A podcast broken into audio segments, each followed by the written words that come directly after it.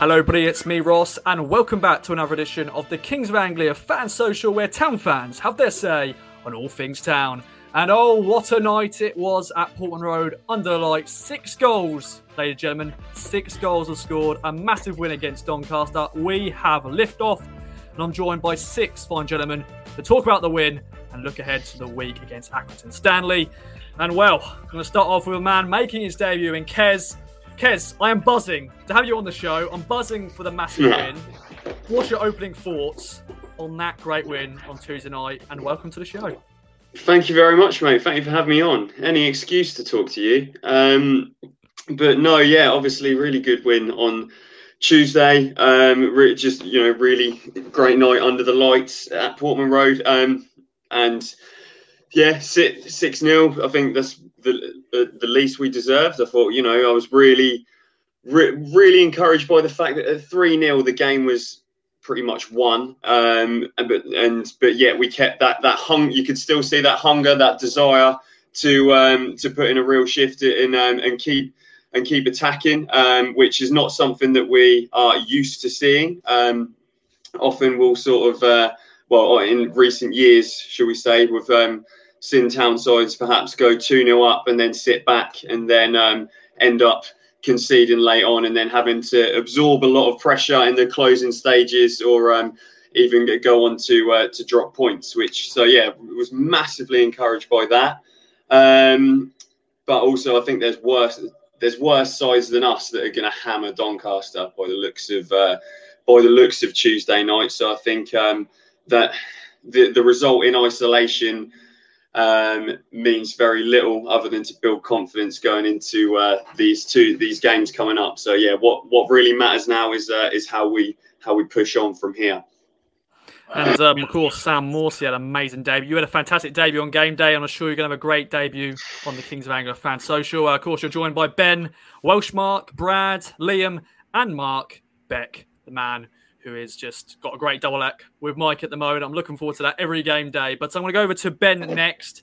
Ben, welcome back to the show. You made a trip from Cambridge on Tuesday night and a well worth trip. Of course, Welsh Mark went all the way from Wales. We'll get to him later. But Ben, your opening thoughts on that 6 0 win? Um, thanks for having me as always, Ross. Um, I can't wait to hear more from Mark about his trip from Wales. That's some effort um, and well rewarded, weren't we all, for our travels, um, no matter how far or how near we came. Yeah, all delighted. Every town fan is living, um, well, living on cloud nine or cloud six, whichever you want to say it, for the for, well up until three o'clock on Saturday, anyway. Um, yeah, just delighted to see us perform that way. We, we were so in charge of the game we I, Doncaster weren't much cop, were they? But that's not. I think in times like these, we have to enjoy. You know the fact that we've won six 0 I haven't seen us score six. I, I wasn't there for the Doncaster away game when Wycombe got a hat trick. Um, Bristol City game when Walters got a hat trick, I wasn't there either. So you have to go back. I think we beat Barnsley once in one of the around 2000. I was there for that when we scored six at home. David Johnson got a few. So it doesn't happen very often where you actually get to see your side score six. Well, if you're Ipswich Town fan. Um, and we, yeah, just the way that we controlled the game. Morsy was just, just absolutely bossed it. To have a, a player in your team who just bossed the midfield, I just love the way that he moved around the pitch, just shrugging people off like they were children. Sometimes it did look like men against boys. He picks the right pass. He plays it simple, but he does look to go forward as well. And I think the whole team just looked at that, swallowed it up, and just he led by example, and everyone just went with him. Really, um, I don't think we can over exaggerate how much an effect he did have on the team. Um, I sat in the um, upper north. I like to get the atmosphere from the lower north. Couldn't get in there, so I went to the upper. But you do get a really good uh, view of the game there, and you just saw the way that he picks up those pockets of space in front of the back four, giving it to the fullbacks. I thought Penney going forward. He had a bit of a dodgy first ten minutes, but then superb going forward. But hardly any of the town players put a foot wrong all game. Just absolutely delighted to watch a game we controlled from start to finish um, and just relax, enjoy some football. It's the most relaxing 90 minutes of football I've seen Ipswich play for absolutely ages, and I'm still just so happy, Ross. We are all happy indeed. Of course, we're not getting too carried away, but how long has it been for us to actually enjoy a moment, enjoy a moment, enjoy a week, knowing our team have won massively at Portman Road? And uh, Welsh Mark, you went all the way to Suffolk on a Tuesday night you know, can you explain the the idea of that and the trip itself? Welcome to the show and your opening thoughts on that massive win. And well, it was worth the trip. It was 250 miles from sunny Abergavenny to uh, to Ipswich. Took Tuesday afternoon off and drove up. Went to the game, drove back Wednesday morning, left at quarter past seven. So a 500 mile round trip over two days, and I'd do it again tomorrow for a performance like that because it was well worth it. Um, it's been a while since I've been to, to Portman Road under the lights because it's a fairly long trip. Um, I've seen some good games at Portman Road. I show my age now. I was there the night Alan Brazil scored five goals. I think I would have been uh, I would have been ten or eleven. Uh, I was also there the, the, the day that we put five on Manchester United, and again I think I would have been about seven or eight at the time with my old man. Uh, so I've seen a few crackers, but I thoroughly enjoyed that. It was just a sheer bloody relief of, of actually playing football and looking like a cohesive attacking side it was an absolute joy. Um, I've got to say a big shout out to my uncle for putting me up into for, for Bumble, who uh, I met on Tuesday and bought me a delicious pint of 1981 at half time, which was which has topped it off beautifully. Um, town I thought they played exceptionally well. I, have got to put a caveat in. Doncaster were absolutely bloody awful. Let's, let's be brutally honest. They had one shot in the second half. Uh, I don't think they got more than two crosses into the box. They never really caused us any problems. And I think they are going to get, you know, as has been mentioned already, thrashed a few times this season, and they're going to really, really struggle because they, they're a very poor side. Um, but take that away from Ipswich, you can only beat who you've got to play, and we beat them comfortably with, I think, a bit to spare. It could have been seven, it could have been eight, I think, to be brutally honest. Um, you know, but an exceptional performance, and Morsy was absolutely superb, absolutely superb. I watched the West Ham game, and I thought, well, he's okay but he was absolutely different gravy out there because his attitude, his work rate, and his bravery, not just in the tackle, but his bravery to accept the ball anywhere at any given time, whatever way he's facing, really stood out. And halfway through the well, coming towards the end of the first half, I think we were 2 0 up, and he was giving Cameron Burgess a right bollocking for not pushing up, and he would not let it lie for about two minutes. And he kept going on and pointing and gesturing, You should have been here, you should have been here. And it went on and on and on. I thought he must be a right pain in the backside to play alongside because he won't give you a moment. But it's great for the team, and it's what we've been crying out for for a long, long time. Somebody like that to boss the midfield and to shake a few people and to, you know, and to and to give some stick where necessary. Absolutely superb. I really enjoyed, you know, his performance, and you know, having him there allowed Lee Evans to play sprayed some beautiful passes around. He looked a much more attack-minded central midfield player. Obviously, he scored a great hat trick. At one point, I thought he might have scored a perfect hat trick, but when I look back, the first goal was right foot, not left foot. Terrific, brought out the best in everybody. Solid at the back. Edmundson and Burgess, very impressed with, had very little to do. The two fullbacks played well. Donacien and Burns linked up well. You know, Burns is electric. You know, he's a flying Welsh wizard down there. His cross for the first goal was bang on, absolutely bang on. And that's for Macauley Bonne. Well, what more do you want? I mean, he's he's he's a, he's a chantry lad. He works his socks off. You know, uh, there were times during the game where two defenders were grappling with him to you know to sort of hold him back, but he kept going. He runs the channels. He holds the ball up well. He gets in the right place at the right time, and that second goal was absolutely spectacular. Absolutely spectacular. So all in all, I'm delighted. I'm absolutely buzzing, and I'm in the process now of booking me next tickets for the um I think for the Fleetwood game at half term. So I'm bringing my son Joseph down he's taking half a day off school. Don't tell anybody that. And uh, we're coming down to watch the game with uh, my father. Uh, so Joseph's granddad. So three generations of town fans, and we'll all be there for that. And I hope uh, another six will. A six nil would be nice. That would be nice indeed. And Brad, do you think it made it more special because it was under the lights? It was the first time since basically pre-COVID that town fans were at a proper Tuesday night game under lights. You know, we've had the Newport game and the you know pizza cup competition trophy, whatever it's called. Um, but they didn't really count. But this was the proper league game.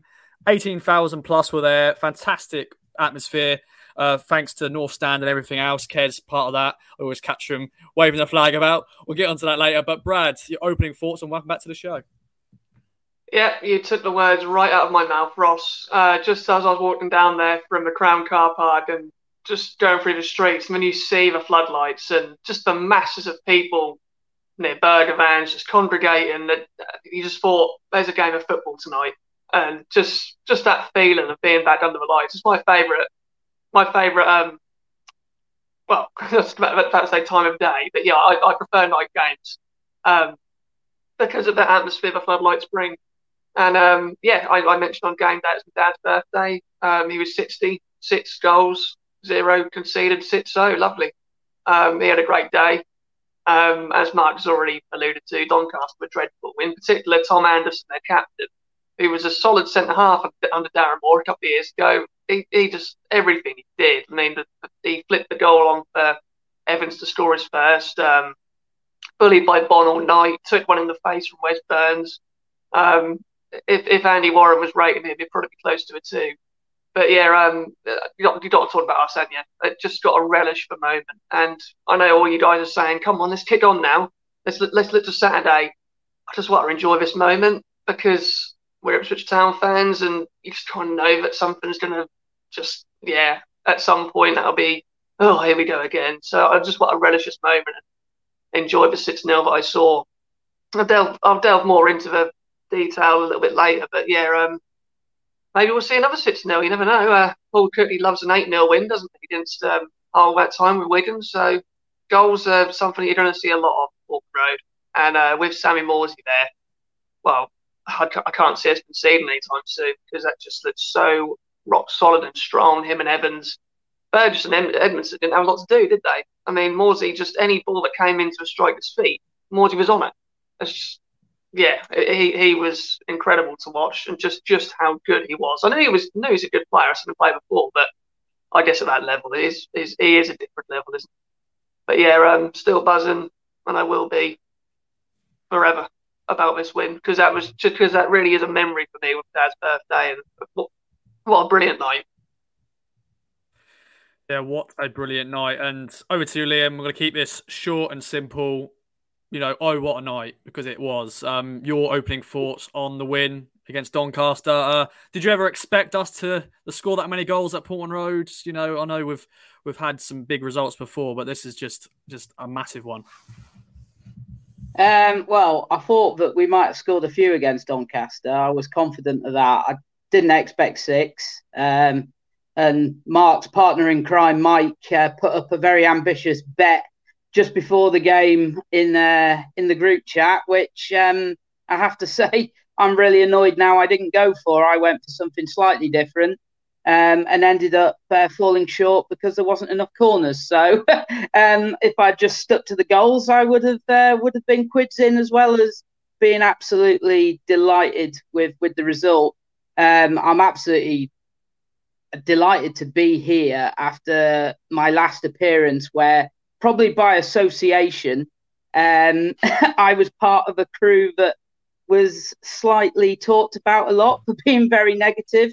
And um, yes, I never said anything about relegation in that. Um, I was trying to be as positive as I could um, in that one, uh, but a little bit difficult. So I'm I'm delighted I'm here to be a lot more positive. positive and that there was there was nothing wrong from Tuesday night. It was you've got to put into context Doncaster were absolutely terrible, um, and the fact that they pretty much only had two shots all night um, shows where they were. They they didn't they didn't lay a glove on town, and I think after the second goal, um, when Lee Evans scored, the game was over.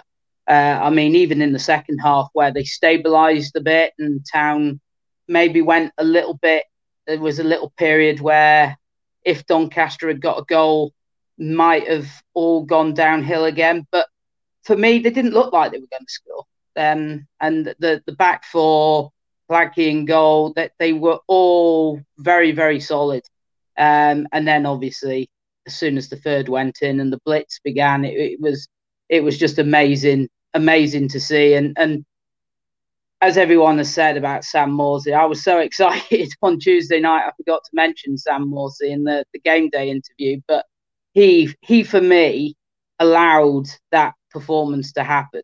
Um, just because you, you, look at Lee Evans and he was managing to get a bit further forward, um, but he just gives you that solidity in midfield, that tenacity, bite, um, just a commanding presence, um, and he knows what he's doing in that position.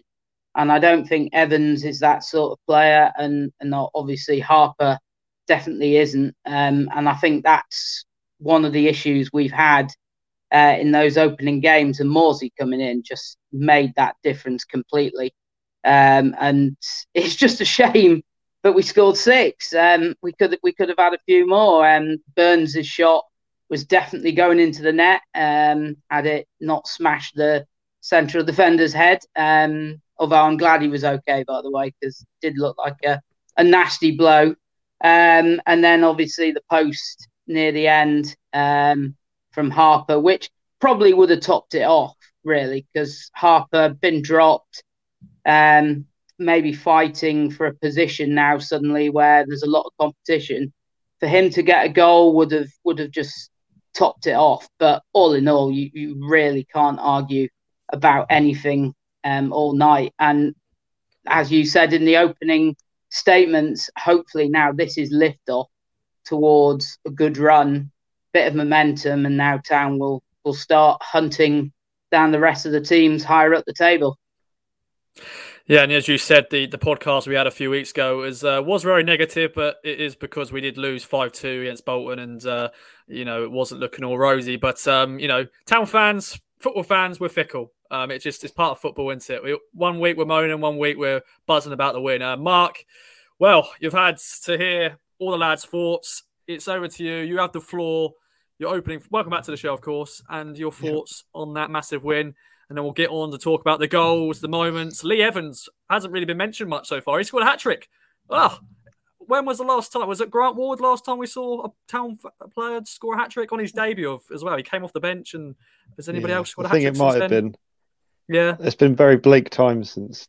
That seems like a lifetime yeah. ago, doesn't it? But um, no, some very good points from all the lads. Um, I've got to try and not repeat anything that's, that's already been said, but for me, I think that was a culmination of some of the really good play that we have seen this season. I think a lot of the time we've shot ourselves in the foot, but we've been playing some really good football in spells, whereas it hasn't quite come together as a performance as a team. And I think, as the guys have alluded to, Sam Morsy was the catalyst for that. It looked like a completely different side. Going back again, rewinding to Sheffield Wednesday, I know there's a little bit of disappointment after that. I felt we should have won that game. Almost certainly, we had enough chances to, and we are the better side in that game as well.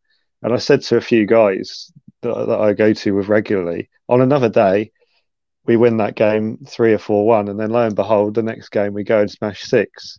Um, it was quite relieving to see that that finally all came together. Um, you know, with, say what you will about Doncaster, you can only beat what's put in front of you. That's a good old footballing cliche, isn't it? But um, no, I, I, think now we can really start to see what this team is made of. Um, sometimes it does take that result, regardless of who the opposition is, just to get that confidence, not only within the team itself, but within the fans to forget that come back. And I think what I've noticed as well um, is that the defence is very much sorted now. Um, what I was really pleased with is that we didn't concede. A very interesting thing to do would be to put take our foot off the gas and let that clean sheet slip away. We fought that to the end. There was a moment just towards the end, I think it was, where Harper let the ball run across him and, and Doncaster were through, but Edmundson and Burgess, who I'm a big fan of, and I hope they're going to be a, a partnership to remember going forward. Um, you know, they're hungry to keep clean sheet, and 6 0 in isolation is an absolutely fantastic result. But put them all together, we've beaten Lincoln, who are a very good side in this division. Um, we've gone away from home and got our first win there, kept a clean sheet. Sheffield Wednesday, if if teams have got score goals like they did, uh, like Sheffield Wednesday did to beat, you know, to to get a result against us, then so be it. You know, that's not going to happen every game in this division, let alone. And then to go and smash a team bottom of the league, and it's very rarely for that to happen. You think if you go back in the past, we're playing Doncaster. We're both down the bottom. Doncaster have been absolutely abysmal. Along come Ipswich, and usually it's a 1 0 win for Doncaster. But for us to take them to the sword and absolutely slaughter them, it was very un Ipswich. And yeah, um, some of the performances I'm sure we'll go on to. I think the key th- thing for me, and it, it has been mentioned, is Lee Evans. And I think having Morsy to come in and take that captaincy and taking the burden of that off him has really is really going to help Lee Evans going forward. I think certain players, especially with Lee Evans being one of the first new players through the door, I think he felt a lot of pressure and responsibility for this new regime to get off to a flying start. And maybe he suffered, but now he's got someone he can trust alongside him and take away that leadership burden from him. I think we're going to see sort of the shackles off him, and you know I wouldn't be surprised if we see more goals from him and certainly more assists. But no, uh, picking a bad performance out of that, I mean, you can't. There, there wasn't one. There simply wasn't one. Um, and I just hope that they long may those performances continue. I think the only negativity is there should have been more goals. We wanted more goals. Only six. That's poor. yeah. But yeah, it is what it is. We can't have everything.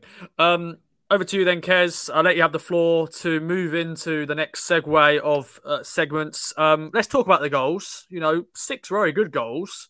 Um, Lee Evans knee slide as well. Fantastic knee slide. I was very pleased that I captured that on camera and talk about the, the crowd as well. Uh, you're part of the Blue Action Light. You're part of the that that section six, always bringing the atmosphere. Um, what was that like being in that that section for the first time in a long while with actually celebrating loads of goals? Uh, and what's to pick out the bunch for the goals for yourself? Yeah, it was quality, mate. Absolutely quality. You know, like um, it's been, yeah, it's been sort of so. Yeah, I, I was, uh, I've sort of started going with those lots ever since, you know, the um, the the early League One days um, were under Lambert, and there there were times when we were sort of right in that little tucked away in that little corner.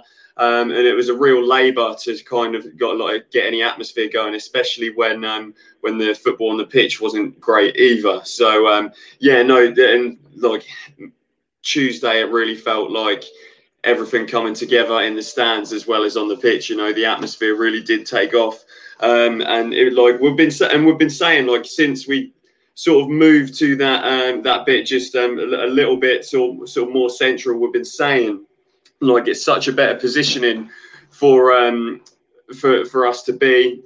And it's been there's been some really good spells where the atmosphere sort of you know, reverberated around. But we were ju- we've just been waiting on sort of the uh, the lads on the pitch to uh, do us a favour and, and, contribute towards that. You know, because you can't have one without the other. Um, and finally, um, that happened on Tuesday. And yeah, just bit some like just being in amongst it, man, is just so good.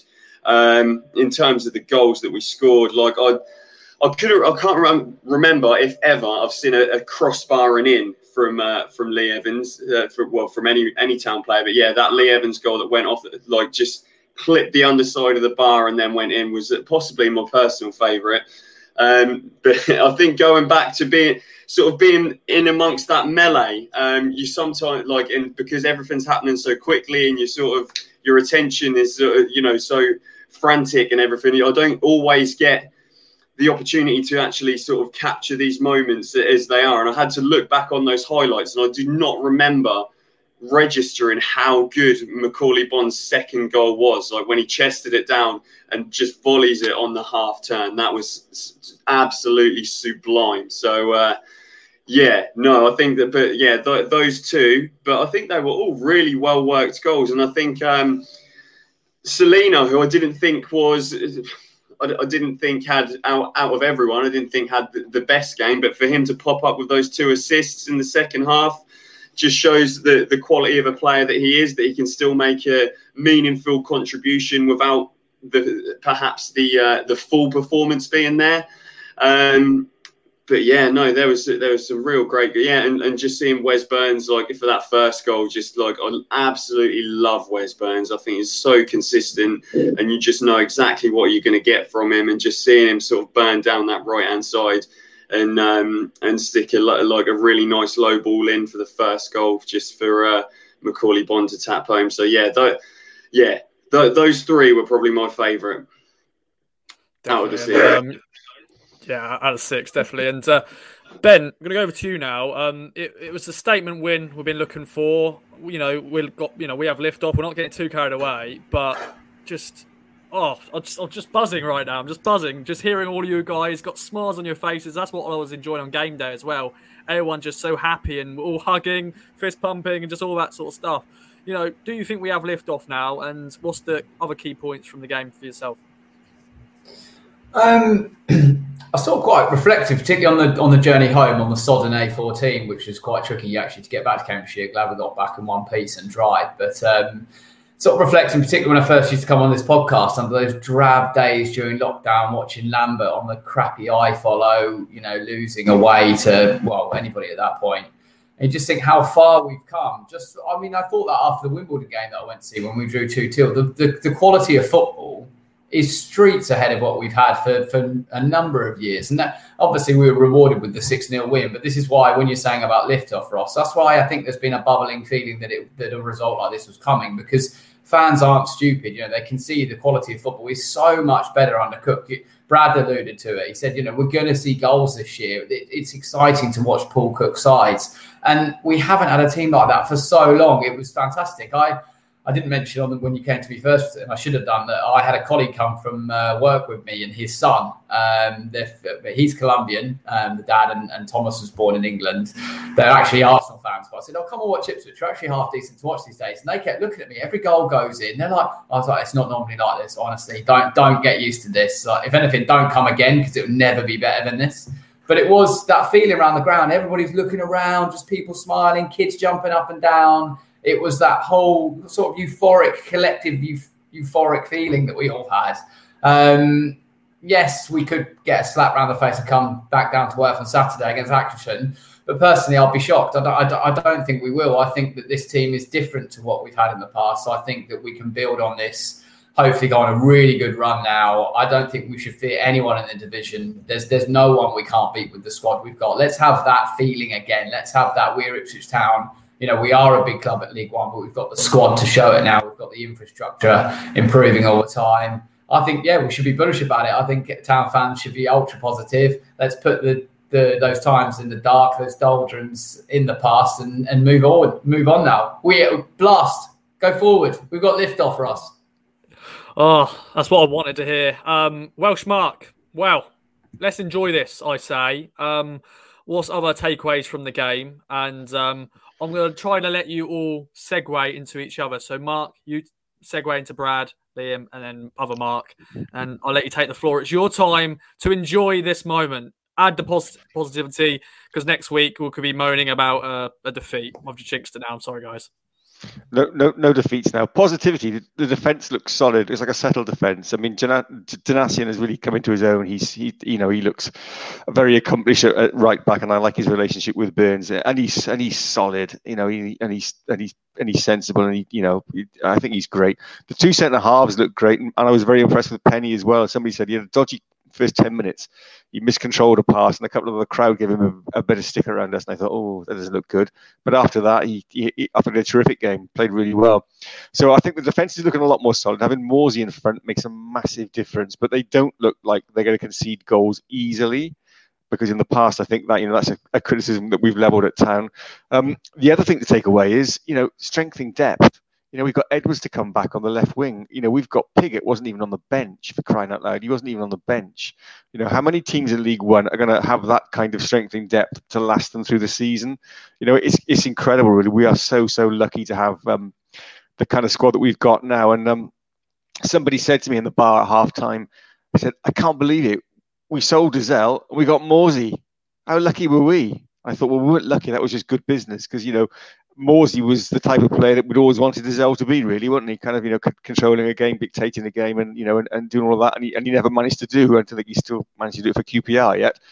But yeah, uh, you know, really positive. Defense is sorted. We've got great strength and depth. The atmosphere was amazing, absolutely buzzing. People coming out and, and chatting. And I went home and, and, watched the goals and talked to my uncle till about one in the morning. You know, and it's just you know fantastic. And, I, and I've been buzzing all week. I'm knackered, but I'm buzzing. You know, and that's how it should be.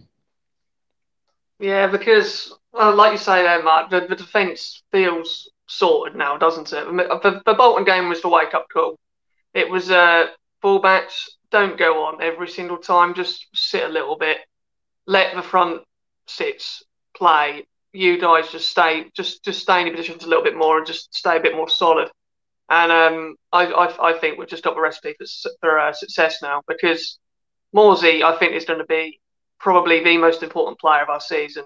Um, I know it's going off one game, but I thought I thought I might be saying that was Bonne, but the difference he made to our team is was unbelievable, unbelievable to every single player around him, to Lee Evans around him, to um, the centre halves, just looked so much more confident and just the intensity that we played at. Like it was a six 0 but that was a like that was a like you see scoreline sometimes they can um, not really tell the whole story, but my God, did that six 0 It really did.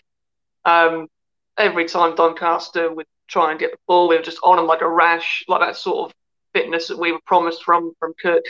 We just looked far fitter, we looked far stronger, better footballers, um, better patterns of play. Just everything just just came together. Um, and yeah, I, I, think we have lift off now. You look at our next three, got Accrington away, um, who are coming off a 5 1 defeat against Oxford. Um, Shrewsbury at home, which might get called off with international break, but not going great guns. And then you got Cambridge away. That's, that's free to really try and look at getting nine, nine points from. Um, I know Cambridge, that's going to be a cup final for them. They're all going to be cup finals because everyone who plays us it's going to be a cup final. That's that's the only thing now. We've got to turn up every single time. Not going to win six every time, but with Morsy leading and just like like you said, Mark, the way he was at, on a, on a Burgess, you just feel like he is setting the standards now, and the standards will not slip. Um, so I like to think this lift off. Look how strong that lineup was the other night as well. I looked at my phone and I thought, bloody hell, like that front six.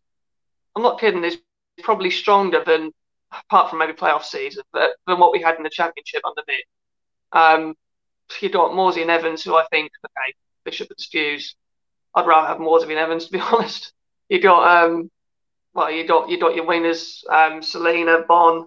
I know it's not Daryl Murphy, but but still, I mean that that was just so strong for that lead, ridiculously strong. And then the bench to to bring on quality we just bring quality off the bench. Even Aluko has just been just been looking like a little bit of good business, hasn't he, to see out games and um, yeah. Well, it's, it's all hopefully now coming together. So hopefully we have this off. That's all I'll say. Okay, and um, Liam, I'm going to jump in there. Um, I think the main thing is, oh, we've got another clean sheet. Um, I'm probably now going to maybe nick Mark Beck's thunder here because I know he's probably going to mention the, the, the goalkeeper. I'm sorry, but um, clean sheets is a is a massive thing. I think in, in, at this level, you need to keep them clean sheets. And you know, one of the guys said earlier, like if we did concede one, it's sort of like town went off the, the, the pedal really. But luckily, we kept that going. We kept the clean sheet. Is that another positive from you? Oh yeah. Um, but I mean, I think this is all built on the back of Lincoln. Um, you look you look at the shift change from that Bolton game, and I think Cook realised that without Morsy, especially, who would give you that extra solidity in midfield, I think he saw that we were slightly error prone in the middle of the field, and with the fullbacks bombing on, it was it was too big of a risk at the time. And that that Lincoln game where you saw Donacien get no further forward than the halfway line and you've got Coulson on the other side who was pushing further forward, but never really overlapped. He he, he still stayed behind the winger, um, which was Fraser on that side.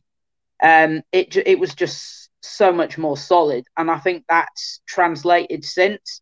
And and as as Mark said earlier about the Sheffield Wednesday game, I mean we should have won that game. I mean um, you can't you can't criticize Bonne for what he's done, but I mean, he scored an absolute sublime goal against, I think it was MK Dons, and scored an absolute sublime goal on Tuesday night.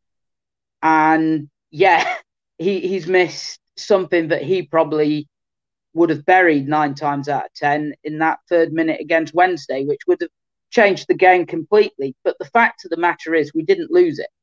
And Sheffield Wednesday's goal, which was one of only very, very few chances that they had was just a really well executed strike. Otherwise, they wouldn't have scored all day, and Bonne's shithousery at the end could have um, ended up in being three points, which it probably deserved to be. But it, that's the massive difference now. And then we've gone and scalped Doncaster. I mean, the biggest takeaway for me, and and this, and and look, we all love our football, and we all want to go and watch football on a Saturday. But the takeaway for me is that optimism now of the future of these games coming up that I, I'm excited about going to these games. I'm looking forward to them. I can't wait now for a Saturday to come along for these games just because now it looks like we're going to see a show every time. Now, I'm not suggesting they're going to score six every time, but I just feel there's a lot more consistency there now. But I feel that the football that we saw in the first month of the season, which was in fits and starts, is now a lot more over the whole game rather than little brief periods here. And of course, other teams are going to have moments in a game. It, it's going to happen. But um, I just feel we're, we're just seeing now the, the kind of the tip of the iceberg here of, of what Town can really do in in this league and how much damage they can cause to other teams. And I mean, I, will probably reiterate this when we talk about Accrington, but not a happy hunting ground. But I, I'm I'm going into that game on Saturday thinking we should probably win that fairly comfortably. I, I, I think the the biggest issue that we've had in the past against teams like Accrington is that our the centre of the team is just too soft. Whereas now with Morsy, who is just a complete ball breaker, for me, he reminds me of Gattuso at AC Milan, someone who who he, he was everywhere and and he but he just he he broke up play and was was just a machine. And the two centre backs now, I think, can mix it with any striker in this division, whether they're physical or not. I think these two centre halves we've got now can really dominate some of these physical strikers who, in, pa- in the past, would have turned town defenders to jelly. So I honestly think that something like Accrington on Saturday with Colby Bishop, I, I don't see it. I, he will be a threat, but I don't see him being as threatening as he has been in the past. And and that for me is the exciting thing because I just think it's all starting to come together now. And as Brad said, the next few games, Accrington, Shrewsbury, if it goes ahead, and Cambridge, we should be winning. And then even after that, Fleetwood um, at home, and I think Pompey in the midweek. Pompey have had a terrible start to the season. They're not looking particularly clever at the moment. Suddenly, I'm thinking, well, that game at Fratton Park, why not? We should we should be looking at winning that game fairly comfortably the way things are going. So I, I, I think it could be a, a really, really exciting October. Yeah, very exciting and long trips expected as well. Uh, Mark, let's finish off this positivity. Of course, hopefully we'll be talking about this for, for the rest of the season. But um, any other takeaways from the game, and then we'll move on to Accrington and also bring you the strike, um, as it's now a fan social regular feature. Um, but yeah, any other takeaways from the game? Um, I think it's something that's probably gone a little bit unnoticed, really. But they uh, did Paul Cook clap us at the end. Not like uh, this is not me moaning that he didn't. I don't think he did. And I think I can't remember. Paul Cook. Paul Cook is was he was he at the south stand waiting for the players to walk in? I think that's what he I was doing. He, I think he was, but even Yeah. the players didn't lap it up like as much as I'd expect them to. And you think over the last two seasons under Lambert, we went to bloody MK Dons, and I thought Lambert was going to put his shoulder out when we were celebrating a one 0 win, and we got battered in the second half by MK Dons. And I think that's quite telling to see where we are as a team. Yeah, we've won six 0 It was against Doncaster, but there's a long way to go, and I think Paul Cook knows that. And this is just the start of the run. We're not going to get carried away at this stage. He knows that we've got to keep this form going, and I think he's going to keep his players very grounded. I don't know whether he was a little bit distracted by getting one up on uh, the old reporter after the game, but um, no, I think I think it's really telling that we're, it, you know, we're still very grounded despite such a big win. I know the fans are absolutely, as Brad's going to be celebrating until Christmas, I think, but um, you know, we're, we're, everyone at the club seems very grounded. Um, and I think, as we've alluded to, we've now got a real opportunity that this could be the start of, of the run that we, we get into. And I'm looking further ahead than the Portsmouth game. Call me foolish, but I'm looking at the Sunderland game in November. And if we can get this string of wins going, we've got to take it each game at a time. As the old managing cliche goes, you know, we've got to take each game at face value and get the job done, which I think we're going to do better than we ever have done. I think we seem to respect respect and disrespect teams in the same way. You know, we we we're not there just uh, because we're Ipswich and we're bigger. I remember Flynn Downes talking about it when we went to Wimbledon and saying we should win these sorts of games. there's no should just because you're Ipswich Town and AFC Wimbledon have come back up through the ranks. You've got to earn it, and they wanted it more than we did. And I think that's what we're going to go go with from now on. But looking at that Sunderland game in November, if we can string a good run of results together, and we can get within six points of Sunderland, that game could be huge. Like we could shape our season in that one game because we could bring them right into our hands, and that could really put a seed in, of doubt into there because we've got to go and play. They've got to come back to us only a month later. So maybe I'm being a little bit foolish and getting ahead of ourselves. That might all change next week after we go to Accrington. But um, no, I think uh, we've got to be. I think we're very reserved at the minute. We're not getting too carried away. Um, and yeah, let's hope and pray that this is the start of something. I'll go to Brad. Brad's got his finger up. I'll let him go.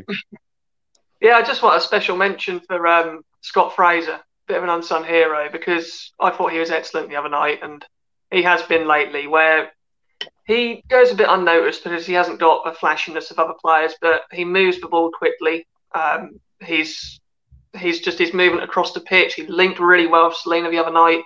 Um, he's just a really good footballer, isn't he? And he has at least two or three moments a game where we almost score from. Like he, will put a fantastic ball in the box, or he'll pick someone out. He's a real quality player. I, I have no problem with him being on the left wing. I know Kyle Edwards is coming back.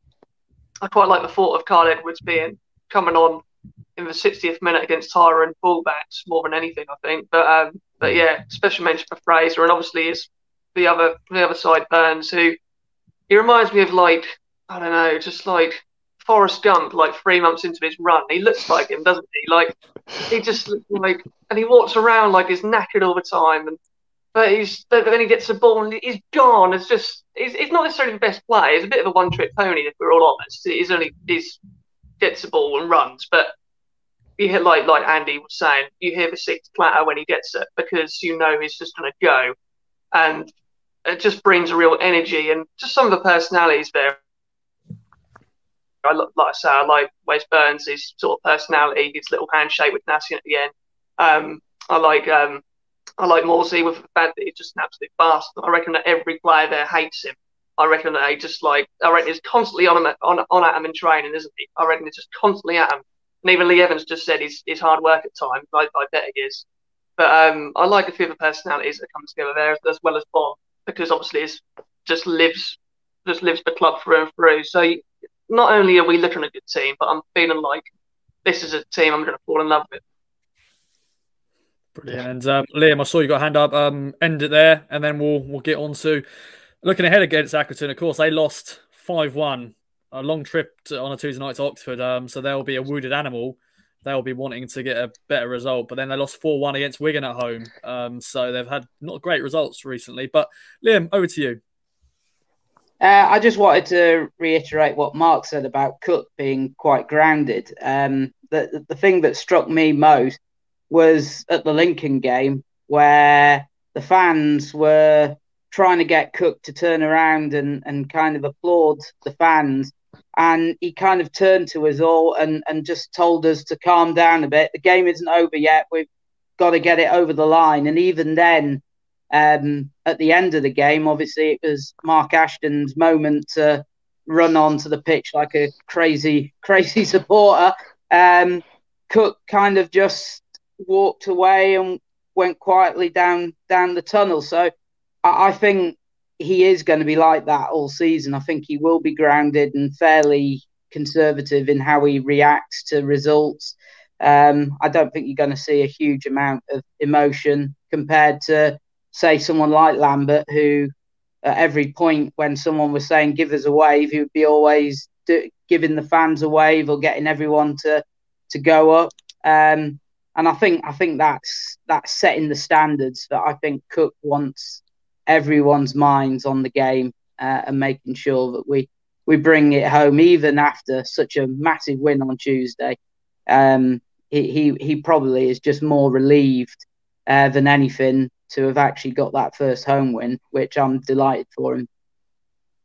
Definitely. No more hand holding and doing that stupid thing they used to do with Paul Lambert. That was just ridiculous. you know, it's fine when it happened once and twice, but yeah, we don't want that anymore. Um, well, let's get into the strike, have a little break, and then we'll look ahead to Accrington. Um, I'm sure no one's going to change the team because it would be silly to change a team who just won 6 0. But I'll, I'll, wait and see what the guys want to do. So we're going to hit the jingle and then we're going to get into the strike. Who's going to win it this week? Last week, Dan won it. Um, so let's see if we're going to have a new strike champion this week. So let's get the jingle. Boom. Hello and welcome to another edition of The Strike! Brought to you by the greatest quiz show host on planet Earth, producer Ross! All right, we're back. And, uh, well, we have five questions. We have a tiebreaker if needed. Uh, Kes, I'm sure you probably know what a strike is. Um, the, the, this week it's on Accrington Stanley because we're playing Accrington. Um, Mark, are they? Who are they? Mark has an idea for a, a different strike, but we'll get into that one, one day, mate. We'll get to that soon. We'll get to that soon. But um, for the time being, we have Accrington Stanley questions. And as we, as you know, we've got connections with Accrington. You know, we've got Cameron Burgess, Kayden Jackson, Janoi Donacien, Gary Roberts, Paul Cook. Actually played for Accrington and managed Accrington. So uh, let's get into question one, though. Let me get my answers up. As you know, normally I am terrible with getting the answers right, uh, which is not good for the quiz host. Um, first question is on Cameron Burgess. Um, of course, he signed for us this summer from Stanley. But um, how many clean sheets was he involved in during his time at? Oh, bring it back up. During his time uh, in in 52 games for Stanley. Uh, of course, play at home if you want. I'll repeat that question again for the audio because um, I actually butchered that questioning. So, how many clean sheets was Cameron Burgess involved during his 52 games for Stanley? Um, that's probably grammarly. That doesn't sound great. Uh, so, once again, closest to the correct um, answer gets the point. So, how many clean sheets in 52 games do you reckon? So, yeah, put your answers up 15, 14, 14. Let's this again. Um, if you 18, 14, 12. Now, one person is bang on. 15, right, is 15. Oh, so you got you got that again? Is that Brad? Brad won it. Yeah, yeah, Brad. Brad gets the point. If you want, show me your answer, but also tell me your answer because I know it's a bit of an awkward thing. For audio, we're like, of course, we, we see each other, but on audio, people are thinking, "What's going on, Ross?" Just this sounds like shambolic. Normally it is, but just maybe shout out if I can't see it. Um, question two is on KJ, Kayden Jackson, of course, signed for us Oh, and um, Christ. still here.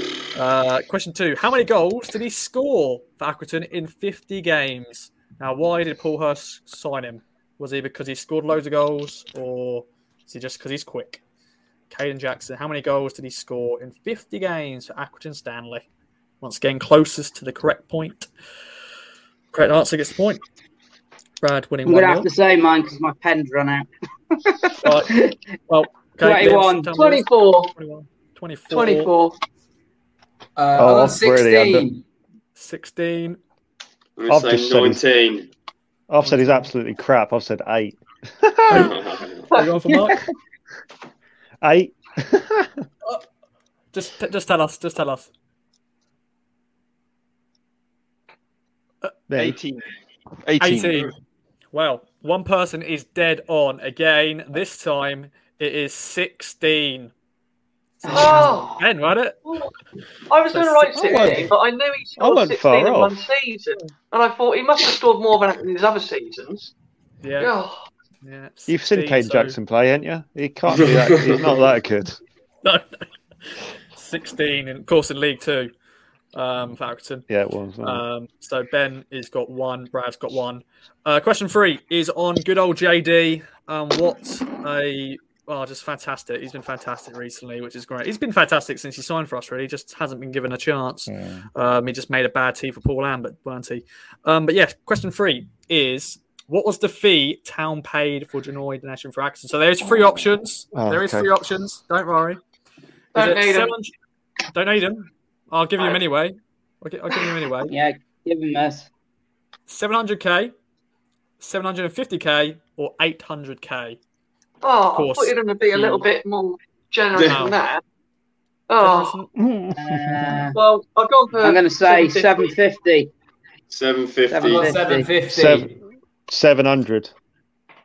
Okay. What are you going for, Mark? 700. 700. It's 750. Oh, Wee. bollocks.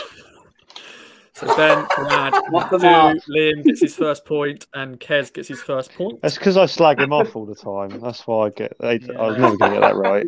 Missed out with 50k. Missed out. Of course, it was a weird situation with him because, of course, he got loaned back to, to Accrington and then, you know, he had work permits issues and all that sort of stuff. But now he's here. He's He's, playing regularly, which is good. All right, He's question good four he does. he does. Yeah, he does indeed. Um, question four is on Gary Roberts, Robbo, um, of course, the new uh, course coaching staff here. He joined town from Acton in 2006, but how many games did he play for both in five seasons combined? Does that makes sense? Oh How my games did he play? god! What? Five seasons of football. Five seasons of football. Ross, why is this? so- Why, why is it turned into only connect for a second? That's usually really simple. Uh, 110. 110, Joined okay. from Accrington Bloody in hell, all right, Brad. 2006. Jumping straight Yeah, he joined us. He joined us for town. No, well- He was basically retired at Accrington, weren't he? And Well, no, no. He, he no. He start. He, he joined town for Accrington in 2006. oh, for Goss, can't change. You What can. before? Five seasons before or after? So he he start. He, he joined town. Five seasons combined, Mark. Some for He played Accrington, Five seasons For combined. for, For So us he's played five seasons for both Accrington and Both. Town. both, for both teams. Both. Yeah. Both teams. he? So he had. Yeah, yeah. How many Was combined five seasons? He had two seasons of us. He had three seasons at Accrington because he joined us from Accrington in 2006. So he had 2002. He joined Accrington. Even the dog there. is like, what is going on? But we're not including his retirement at Accrington. Um, You can if you want, but you know I don't think he actually played a game for them. I don't think he actually played. Oh, this this is a stupid I'm question. changing I it. hope they didn't do this question now. I'm sorry for people at home. They're they're, they're confused eight, as well. 85. One hundred and eighty-seven. 187. Um, 78. 150. 28, And Yeah. I think- he played 94 games. 24. One five eight. It's just numbers now, isn't it? 150. He was, he was, he was quite. I remember him being sort of injured quite a lot with us, so I don't Yeah. think that he made hundred games. In, so yeah, he did he did make 100 games. It's Uh, 128. So Oh, who wow. got closest? The Yeah. closest there. Come on, That's Ross. probably his Kes. It's I don't Kes. I think. what Probably ninety-four? I said Yeah. 150. I went one 150. one five. I went one five eight. So I was thirty out exactly. Is that right? 150. So it's We did the Liam. maths out here. It's probably yeah, Oh, it's I think this is this is the worst question you've ever done, Ross. yeah, it's not a good question. For people at home, the question is Gary Roberts joined town for Accrington in 2006, but how many games did he play for both in five seasons combined? I think we should move on. Uh, I think Liam got the I point. thought it was fine. Yeah, thanks, thanks, Ben. Okay. I've had a I've had a long Right. day. Yeah, let- let's let's let's end at question five. We have got a tiebreaker if needed. Uh, Liam is currently in the lead. Now, Paul Cook What? was a manager. At, Ac- huh? No, it's How's Liam the two. lead? I'm only on two. Oh, who's winning then? There's three of us on two. Well, Brad's Oh. on two. Oh, bugger. I don't know. I don't know. Anyway, okay, this is the winning question then. Um, but if you don't get it right, we've got a tiebreaker. But yeah, uh, Paul Cook was a manager at Accrington, but how many wins did he secure as manager in 33 games? Didn't manage many games for them. I think he left them to go to Chesterfield, and of course, that's where he had his uh, first proper success. But uh, 33 games, say 11. how many wins? 11. 10, 11, Eleven for me. 19. 19. Uh, He weren't very good. I've though. got fourteen, Ross. Fourteen. 40, One and 40. I think he won 12 games. 12 games. The correct answer is eight games. Cool. Wow. Games. Brad clinches it. Brad's he gets got them it in on eight 10. games. Yeah, not a great record. Let me get his full record out. We have got a tiebreaker. We're just, we're going to use it anyway because um it's got to be used because I've you know fa- found the stats for it and all that. Um, but yeah, yeah. yeah. So it was eight wins, seven draws, and eighteen defeats. His win ratio is twenty four point two. So that's not That's great, good. Accrington. Yeah, not great. Uh, but yeah, Yeah. tiebreaker is the standards. Uh, what is the capacity of the Wham Stadium? So if someone gets it dead on, Oh God. I think it's Huh? six thousand four hundred and thirty-two. bloody hell. I think it's six thousand five hundred and forty-eight. Okay. 7,481. Okay. Eight thousand one hundred and nine. I'm gonna pri- I'm gonna price us right, Liam. Six thousand four hundred and seventy-three. Yeah. Five thousand six There you hundred. 5,600. Well, it is 5,450. Oh, no. So, Mark, Welsh Mark got it right. Oh, well, got no. That's, that's the only question I got right though. there we go. Um, well, that was a shambles as ever. Um, I'm sure that was for audio. That was probably very hectic, and I'm sure. If, sorry if anybody crashed while they are driving while listening to that. Um, but that was the strike. Um, I think we should end it there. We should bring in Elkin Baggett to um, outro it. So over to you, Elkin. Hey guys, Elkin Baggett here. That was another edition of The Strike with Rossco. Tune in for next time for another edition of The Greatest Quiz Show. Cheers, bro. Thank you, Elkin. Um, of course, he is um, a superstar uh, in the making. He's got more followers on Instagram than the club, um, so that's good for the Kings of Anglia brand. And as we're here, of course, the, the podcast is sponsored by Manscaped.com.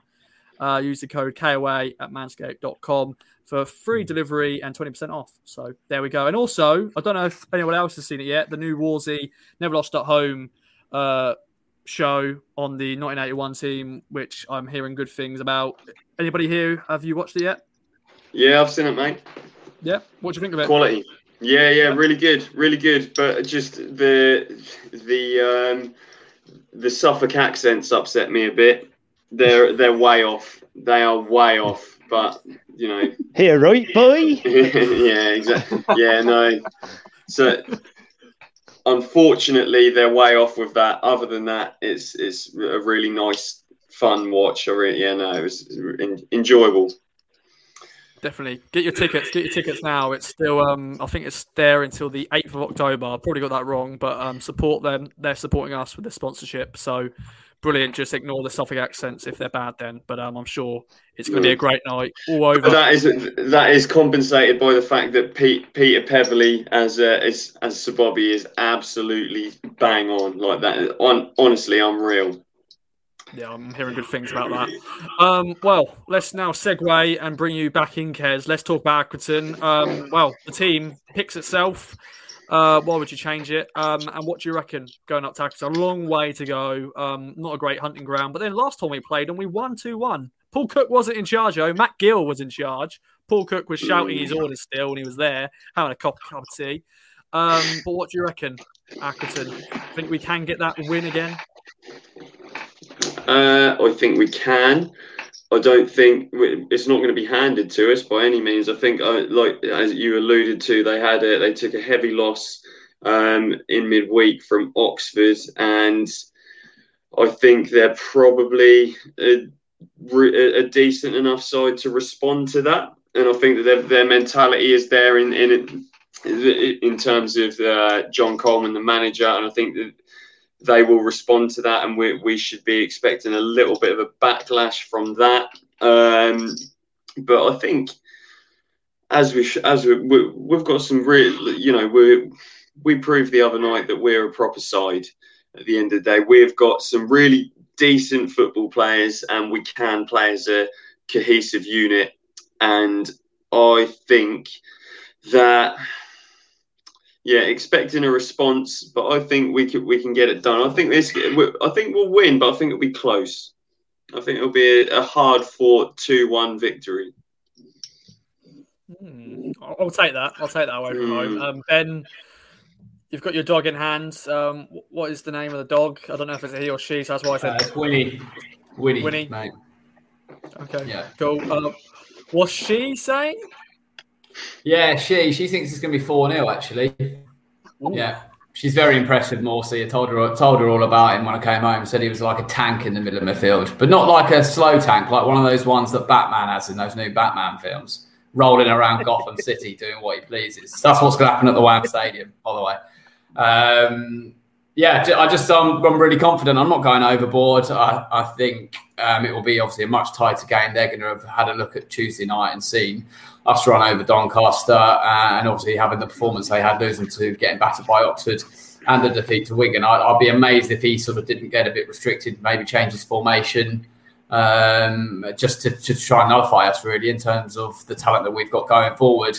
Um, a little shout out, but like Brad said, Scott Fraser again. He, he hasn't had enough credit. I don't think he barely gives away the ball. My, my dad said on Tuesday night, just is fantastic having a player that just doesn't lose the ball whenever going forward. Like he looks for the right pass, and someone like that is going to be vital. I think at the weekend, you know, to unlock their defence if they sit deep and just let us and then try and play on the counter. That could quite possibly happen with Colby Bishop holding it up up top and getting players around him. So I think we're going to have to be patient. But I think we could. I still think we could nick it quite comfortably in the end. Maybe the second half, nick a couple of goals, two like a two 0 two 0 win, keep it solid at the back. Um, and why why should we be confident? We've had three really good performances: Lincoln, Sheffield Wednesday, and then Doncaster Tuesday. So looking forward to following it as best I can on Saturday afternoon. I know some of the KOA posse are making it up there. Good luck to them. Hope it doesn't rain under the uh, no cover. Um, but yeah, Ross, really confident. Let's go for 2 0. 2 0 town. 2 0 10. I'll take that. I love that indeed. Um, over to you, Welsh Mark. Um, what do you reckon? How are you feeling going into this game? Um, as I said, it's not been a great hunting ground, but um, sometimes you've got to ignore those stats. We're a new team. A lot of these players have never played at Accrington as a whole team. Of course, Cameron Burgess will know that team very well because he signed us from there. But uh, what do you reckon we can expect from this game? I expect it's going to be tight. It's probably going to be a fairly unpleasant game of football. I don't think Accrington will want us to play football like we can. I think it's going to be a, it's probably a messy, bitty game. They'll try and break our rhythm up where they can. Um, but I do feel that with the players that we've got and with the solid defence that we are developing and with Morsy in midfield, I really don't think we should fear this. I think we should go in and, and provided we put in the yards and we work our socks off, and you know, and we give all that we've got. Um, you know, I think we can come away with a with a with a two 0 or a two one, and you know, I'm not going to be too worried. I mean, it is Accrington Stanley after all. If we if we work as hard as we can and play to the best of our ability, you know, I fancy that we'll get another win, and this momentum will keep going. And on the subject of Scott Fraser, I bumped into uh, my son was training with the Cheltenham Town Development Squad yesterday, and there's a bloke there with an Ipswich Town top on. So I went and said hello, who are you? And he said, um, he introduced myself. He was one of the coaches. He said, I'm an Ipswich Town fan. And funny enough, he was at the game on Tuesday night. He drove all the way up from Hereford to watch the game. And he said he was really impressed with Scott Fraser. And he said he's a Rolls Royce of a player. And he is a bit like that, isn't he? he you know, he's he's a he's a very refined left-footed, uh, you know, midfielder who doesn't give the ball away very much. Not a great deal of pace, but uh, but he certainly adds something to that side. I think as the season develops, hopefully we'll see more of him. But yeah, I think we're going to win because I think we're on a roll now, and I think we should be confident and go into it. Don't change the team stick as we are. We've got plenty of subs if things go wrong, you know, if we have to make changes. And, and I'm confident that we can grind out a, a 2 0 or a 2 1. Yeah, confidence. Lovely. I'm going to have to get you to choose what prediction you're going to go for, though. I'm sorry to say, I'm going to be that, I'm going to be that annoying person. So 2 1 or 2 0, what are you going for? 2 0. Ooh, another 2 0, another clean sheet. Um, Brad, over to you. I know you normally have the insight knowledge on Accrington. I know Ross Sykes is suspended. Colby Bishop, he likes scoring against us, but Dion Charles is out in the wilderness at the moment. Um, what can we expect from Accrington, and uh, what's your prediction? Well, well Accrington will, um, if John Coleman can get them going and get them to completely forget about the 5 1 defeat, um, then you'll see an Accrington which will probably start like a train, which they did against us last season. And we actually won that game 2 1. So happy hunting ground, yeah, before then maybe, but we did win there. Um, yeah, they're, they're a combative side, aren't they? I really like the captain, Conneely. Um, he got sent off last year. Um, but but yeah, they, they play, they normally play five back, don't they? So I I kind of expect them to, regardless of what Coleman said in his interview today, um, I think they're going to shit their pants, to be honest. I think that their, their players will sit deep. Um, and I, I, think we're just going to go into this game with all that momentum for 6 0 and win it quite comfortably. 2 0 for me. Um, I, I think we just, I, I can't see us conceding just because, yeah, the ball might go into Colby Bishop, but I know that Sam Morsy will be at his heels. He'll be taking it off him. Um, I, am just, yeah, I'm most confident I've been in the game for a long time. The other night was a perfect storm with Doncaster coming, and I think we've got another one um, Saturday. So yeah, two 0 Oh, clean sheets all around at the moment. Um, Liam, over to you. Uh, we're making the long trip. We've got a nice little trip to Donny on Friday to good old John Watson's pad. Uh, and then he's taking us all the way to Accrington. Um, the terraces, hopefully, the weather's not going to be terrible because I do fear you guys are going to get, I'm, I'm going to get wet as well because, you know, I've got no cover either. But uh, what do you reckon then this Saturday, my friend? Uh, are you going with a, another clean sheet? Um, I'm sure we're not going to change anything, are we?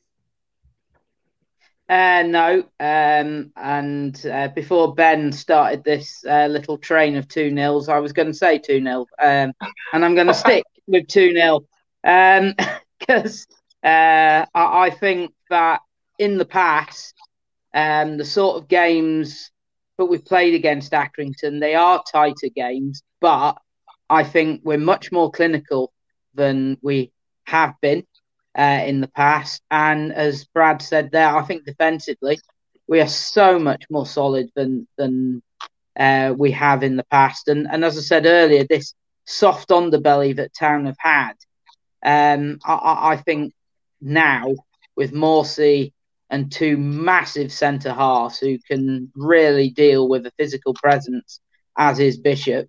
I just I just see as being able to keep them out. Um, and I don't see why we should make any changes. It's all about partnerships. I mean, the midfield is going to stay the same. I mean, Evans and Morsy have done it at Wigan, and obviously Tuesday night were immense uh, together.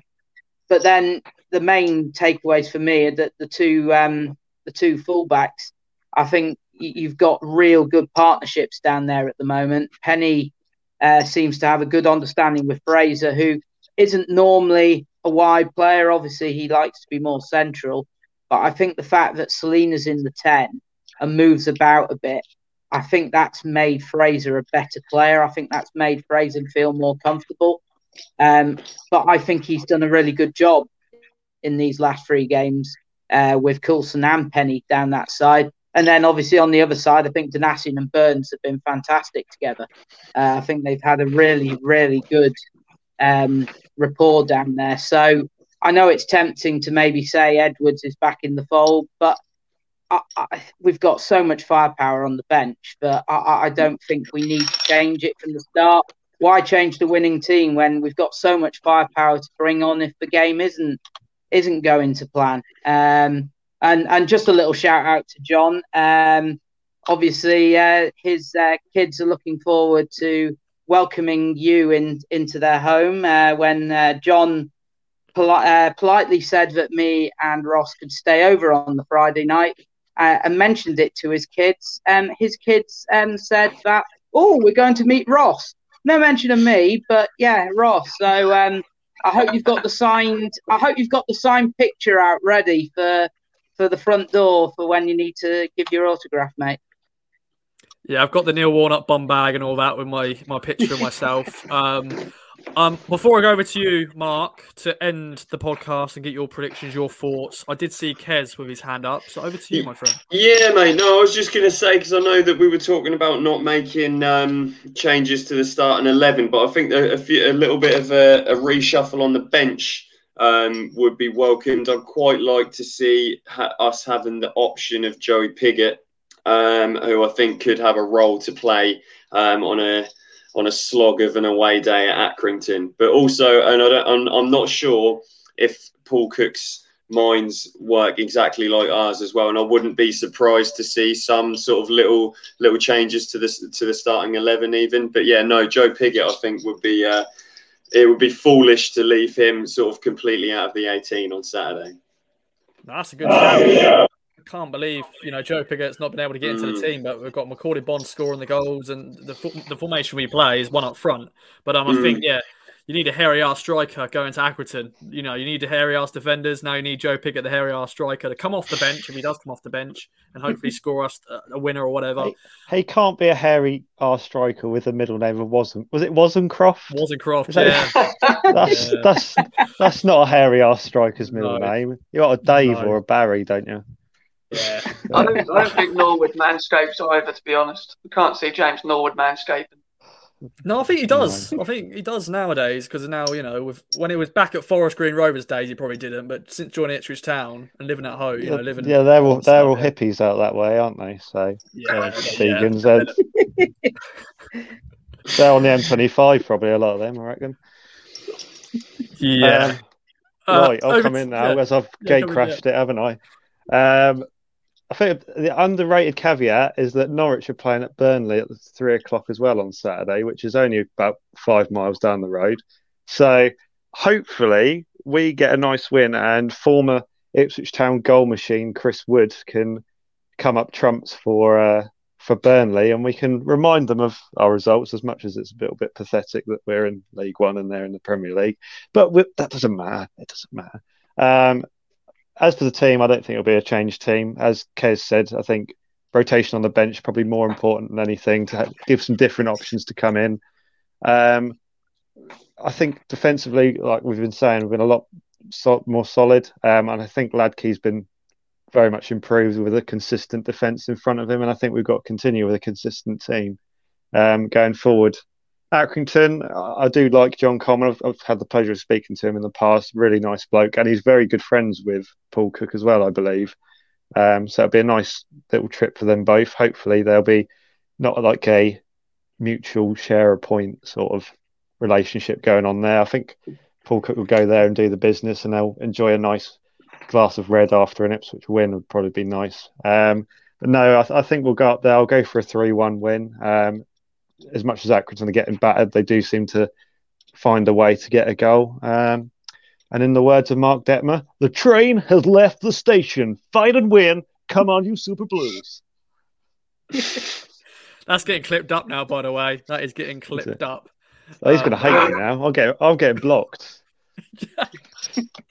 No, I'm sure there's many other people who have been tweeting him um, that he probably has get, got sick of now, but we won't get into that. Yeah. And talking about hairy ass players, Cameron Burgess' last name is Robert. His last name. Middle But- name. I think. It's, Middle I think it's. Bur- I think it's Burgess, mate. Fuck. Uh, Cameron Liam, Burgess Robert. Is it double barrel his surname? Burgess Robert. Is he, re- is he related to Laurent Robert from Newcastle? Um, French. oh, I've had a mare. He's French. I've had a mare. I've had a mare again. I've had a I, mare. I suddenly understand why uh, why John's daughters are so buzzing to meet you, Ross. You can have so much in common. How old are they? uh, nine, I think, yeah. Um, but anywho, um, Liam, I saw you had your hand up, and we'll end it here. And um, we're also going to go over to you, Ben, because um, we want to plug you because it's a massive, you know, weekend for town on Saturday, but it's a massive weekend or on Sunday for Ben of the True Kings of Anglia Fan Social Posse. He's doing a bit of running, a bit of running. Um, well, actually, we'll go to you now as we're talking about it, and we'll finish off with you, Liam. But um, you're doing a bit of running on Sunday, uh, apparently at a marathon in London. That's happening, apparently.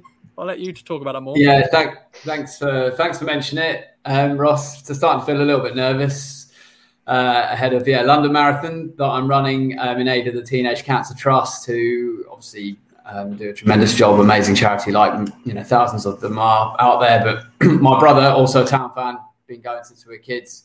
Both running it together, hoping to run as quick a time as we can. Um, I've never run a marathon before the hardest thing has been giving up booze for the last sort of six weeks, not had a drop. It's been very difficult going to town games, not having a good pint at the various um, establishments around Ipswich. Um, but appreciate everybody on the podcast um, as, as um, pretty much everyone sent a donation, which is amazing. Thank you so much. Anyone listening, if, if you could um, spare a few pennies for a very well-worthy cause, then um, the tweet um, I sent out recently, I'll, I'll retweet it. That's just got the link, obviously, the Just Giving link. But um, yeah, amazing support from Ipswich fan base. We're a brilliant fan base. We all come together, and um, hopefully we can win on Saturday. And I can just think about that and sort of the pain after all those miles. Cheers, Ross. So, sorry that I sound like a dick. I felt like I was sounding like a dick when I go, oh, you're just doing a bit of running on Sunday. Um, but no, it's for a great cause. No, not at all. Um, it's it's madness, really. It's a bloody long way. Uh, The training has been a lot harder than you kind of think about. It's it's a very long way to be running. It's it's stupid, but apparently it's meant to be fun. We'll see. Definitely. Well, enjoy it, my friend, and best of luck. And we'll be supporting, we'll be shouting you at our TV screens. So best of luck, my friend. Um, and Liam, over to you then. I saw you got your hand up. Um, end it here. And I'll, actually, I'll go to everyone else. If you've got any other business, put your hand up, and we'll end with you guys. Um, I just wanted to quickly say, bit bit difficult now. You've gone to Ben with his running, but um, just just obviously the the four one defeat for Accrington. It's not the first, uh, the five one. Sorry, that that's not their first hammering in the last few games, is it? Because I think they lost four one against Wigan, and I think someone else handed them handed them uh, quite a heavy beating as well, isn't it? In the last three. Um, There's a free So- free draw against Morecambe. All right. Well, th- but the fact of the matter is they're shipping goals. So, uh, and with Town the way that they're going, I, I, I could see them breaking Accrington down quite easily if they're really low on confidence at the moment, because that's that's a pretty that's uh, 13 goals I think in three games they've shipped. That that's a lot. So that's why I feel really confident about Town winning at the weekend because I just think that we'll get the chances to score and put them away. Hopefully, we will do. Um, so, lads, any other business before we wrap up? Right. Can we talk about Sam Morsy anymore? I, I, I think, nah, nah, I don't know. He is he is a beautiful man, a fantastic footballer, and yeah, all hail Sam Morsy. Um, and yeah, hopefully the game against Shrewsbury will get called off because if we do miss him for that game and we still play it, then I think yeah we'll miss that a lot. Um, no, I think we should end it there. Um, all hail Sam Morsy, six 0 win. Keep the positivity on to Accrington, a long way to the Wham Stadium. A bit of George Michael for our pre-match music. Um, and who else? Can Who we was- end it on some uh, Bangles inspired walk like an Egyptian dancing in aid of Yeah. uh, Yeah. Sam Morsy? So all got to do it. All got to. Do... Yeah, There there we go. go. That's how we're ending it. Come on, Kes. Come Keep on, it Kes. This is how what this is what I'm gonna look like after mile 25 running like this.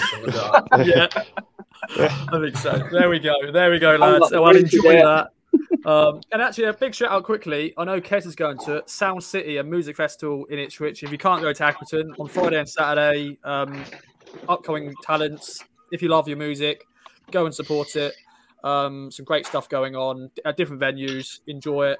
Um, if you can't go to the game, and yeah, that's been another edition of the Kings of Anglia Fan Social. As I said, we are in support of the Never Lost at Home at the Wolsey, and also manscaped.com. Uh, use the code KOA uh, for 20% off and free delivery. Uh, we'll be back next week, uh, talk about uh, two games, of course, the Accrington game and then the Papa John's Trophy against Gillingham.